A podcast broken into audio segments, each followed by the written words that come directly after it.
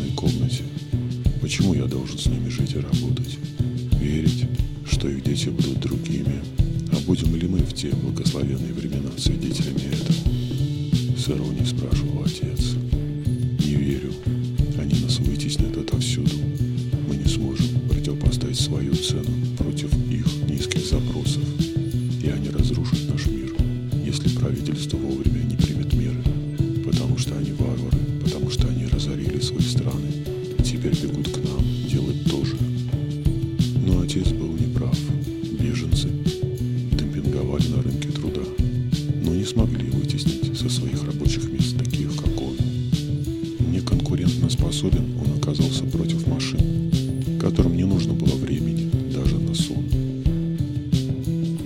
Всю жизнь отец работал на кране в порту. Однажды к нему в кабину посадили для обучения настоящего робота. Сам робот обучаться не мог. Этим занимался инженер Рутини. Он был наладчиком таких машин, отдаленно похожих на живых существ. Отец подружился с инженером, и наши семьи часто отмечали вместе праздники. Было весело. Вечерами, бывало, отец рассказывал, как они вместе доводят робота до ума, как выражался отец. Его приводило в восторг, как у них получается вместе работать.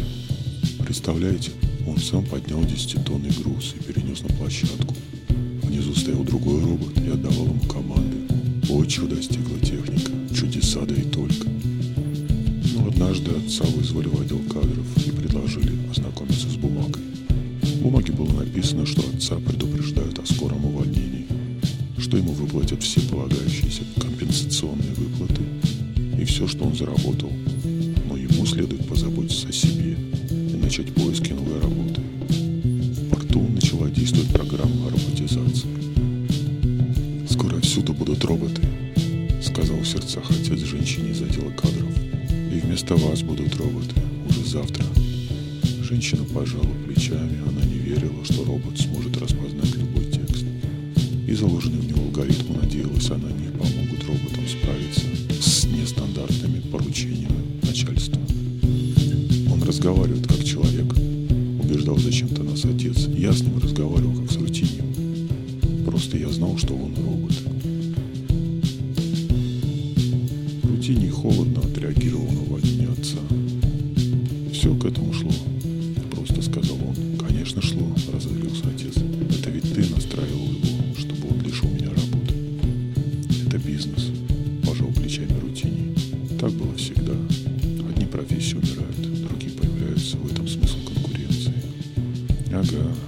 ты-то спокоен за свою гнилую работенку. Ну почему гнилую? Просто она востребована сейчас. Тебе же предлагают переучиться. Угу. Быть обслугой этих железяк. Деньги это еще не все рутине. Есть еще люди, человек. Об этом тоже надо иногда думать. Не будет людей, не будет и жизни. Я не знаю,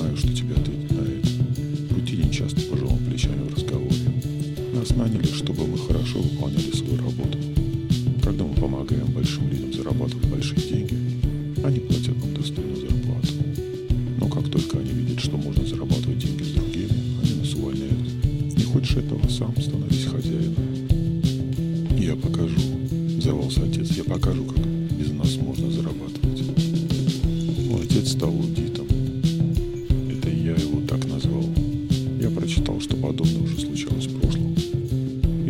стал делать отец, похоже на войну с машиной аудитов в Англии. В тот день, когда отец подписал бумагу о своем увольнении, он вышел из административного здания, поднялся в кабину крана и стал крушить излучаемого робота с помощью огромного разводного ключа. А потом бросился в бега. Но отца поймали. И был суд, который обязал его выплатить огромную сумму денег. Человек бесценен, говорил в последнем слове отец. А ваша железка, как портовая проститутка, стоит всего лишь денег, сколько бы их ни было. Нас выселили из дома. Работы отца не было. Мать сидела дома с того дня, как родила нас брата.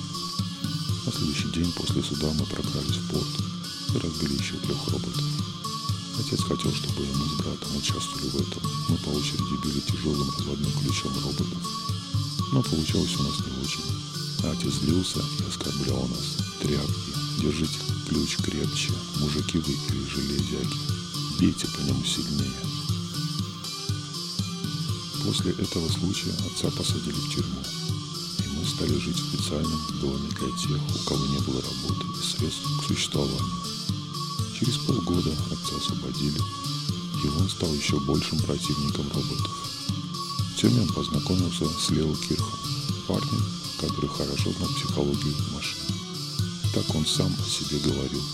Не терпел ни одно известное государственное устройство. Лео знал, как с помощью слов сломать робота. Это было непросто, потому что инженеры вроде рутине усложняли защиту искусственного интеллекта и узнавали наши словесные конструкции, выводящие роботов из строя, но все время скрывались от властей.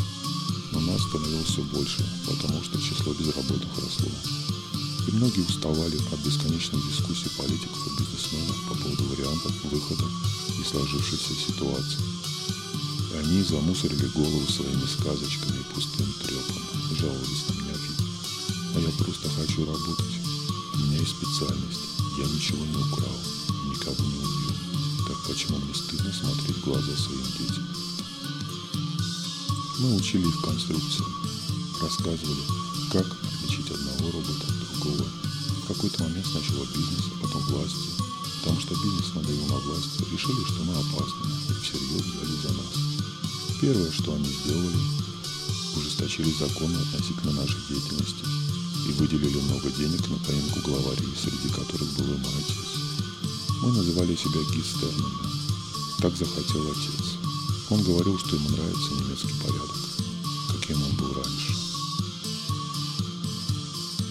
Перед казнью отец расхохотался, потому что казнил его робот. За стеклом за казнью следили люди, которых отец не мог видеть из-за того, что стекло пропускало свет только в их сторону. Но, возможно, среди присутствующих был инженер рутине. «Дайте человека!» — кричал отец. «Я прошу, вы же люди. Нельзя до такой степени измываться над себе подобными, над своими ближними. Всему есть предел». Но отца никто не слушал.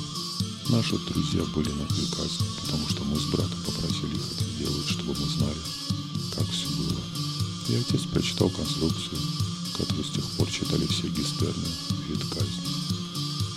Жир, жир, жар, кровь алала мата, месяц мрак и так, алость хрипло пуклая, вделась веселый сад, охрует, охрует их. Робот замер и сломался. Эту словесную конструкцию смогли нейтрализовать только через год. Отца уже не было в живых, но для нас он остается по-прежнему в строю. С той же непримиримостью борется с роботами и с людьми, которые с ними заодно и против нас.